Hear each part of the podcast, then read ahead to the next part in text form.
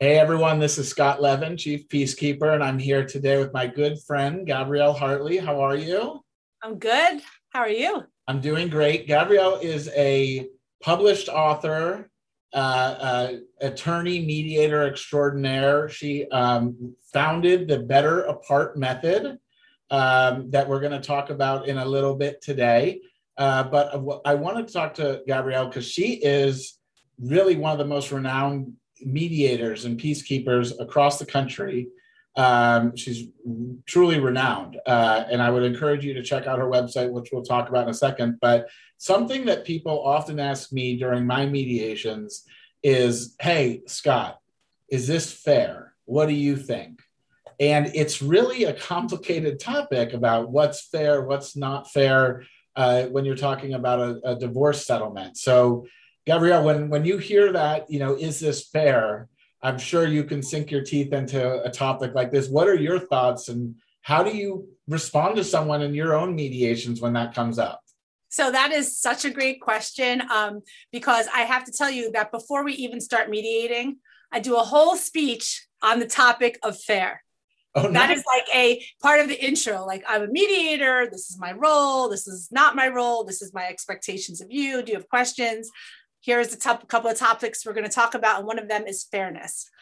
Um, because what you know, you may, Scott, I'm sure you know from from being a mediator for so long, is that we all have different perspectives on what's fair. And so I ask all of my clients to refrain from even talking about fairness because if I had a whole, I, I, think I could do a whole movie of just different couples saying, like, you know, it, it's really fair if this happened. It's really fair if that happened. And it's like totally disparate of what they each think. Now, let me just back up for a minute.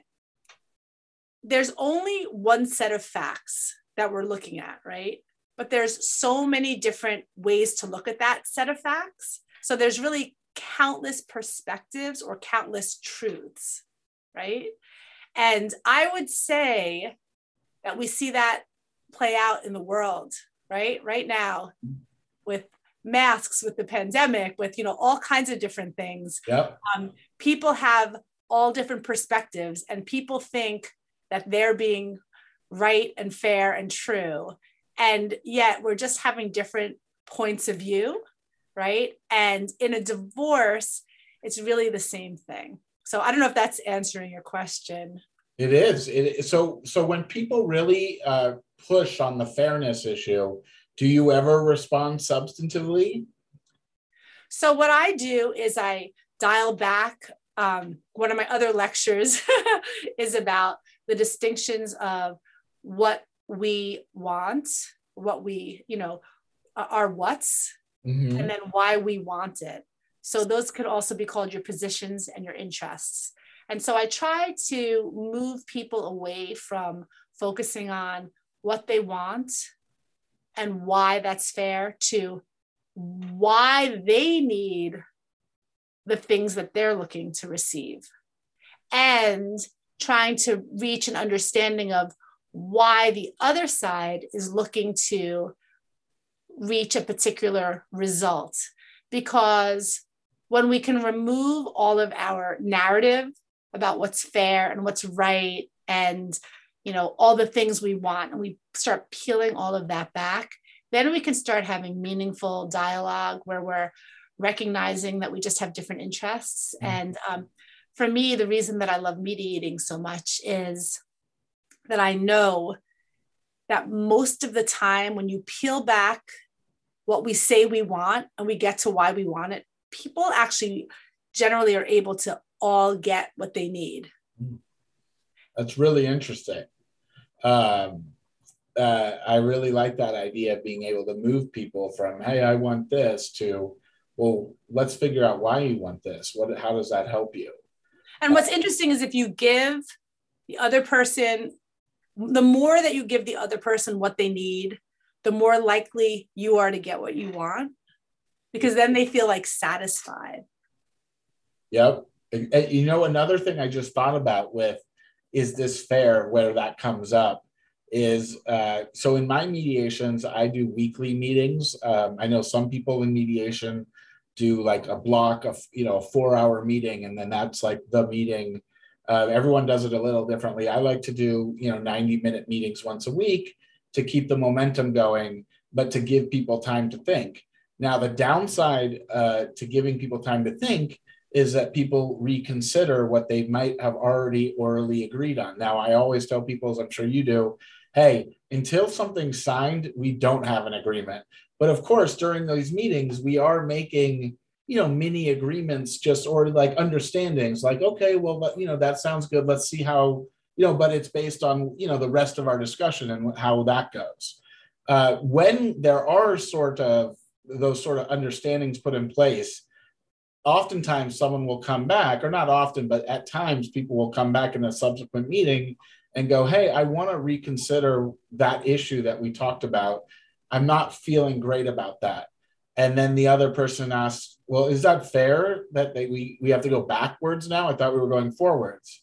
How do you handle those sort of uh, reconsideration, you know, discussions? So those are really, really hard. And two things I talk about when we first open the mediation is, as I said, fairness. So I I ask that people don't use that word. It's like a real trigger word because it's basically telling the other person, it's invalidating the other person's perspective. By saying that's not fair, you're saying the other person is somehow doing something unsavory, and that's going to make people feel antagonized. Number one. Number two, I try very hard to balance um, people's need and desire to feel like something substantive was arrived at at a meeting and not pinning down agreements too early because once we start making agreements there's an anchoring thing that happens and we get really attached to certain outcomes. So the way i do my mediations is have people come in we do i do two hour mediations they come in we do two hours we talk a lot about process we do a lot of information gathering we generate a lot of questions then i send people out to lawyers right? I'm, I love lawyers. I'm not afraid of them. I like people to go and find out what their rights are. And then when they go to the lawyers, they find out the full range of what a judge could find to be fair, to put it in your words, right?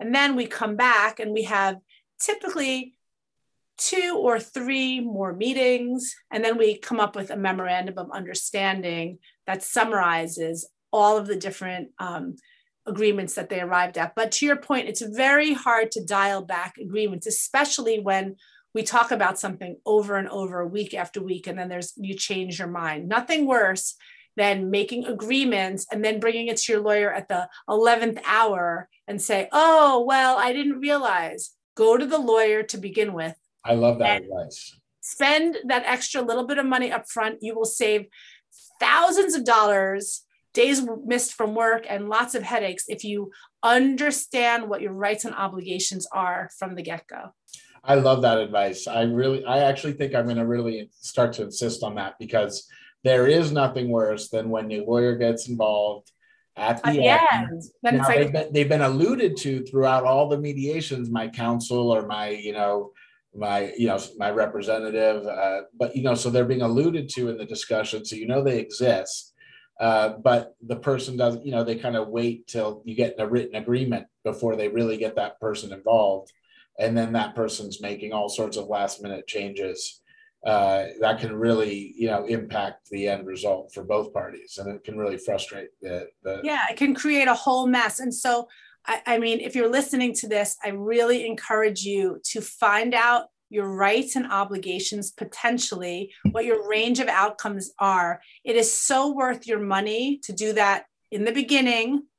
Maybe meet with the mediator once. Don't make any agreements. Figure out what your questions are. Is it you and you probably want to have some sort of financial statement with you when you go to the med, when you go to the lawyer, so that you um, you not just your financial statement, but the other person's financial statement or disclosure or whatever they call it in your jurisdiction. And then you can find out what's the best case scenario, what's the worst case scenario, yeah. and then you can create something. Then you're making a decision based on facts, not feelings. Yep. Yeah, I love that. No, Gabrielle, can you talk a little bit about your your practice and your your services and how people can reach you? Sure. So if you can find me at gabriellehartley.com or betterapart.com.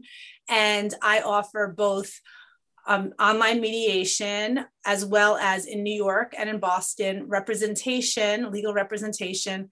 And I also offer across the country strategic legal consulting. If you're working with a lawyer or with a mediator and you're uncomfortable and you're not sure what you should do, I work to support you. I work one to one with you. And oftentimes I will interface with your lawyer, especially if your lawyer is in a different jurisdiction where I am not licensed as an attorney.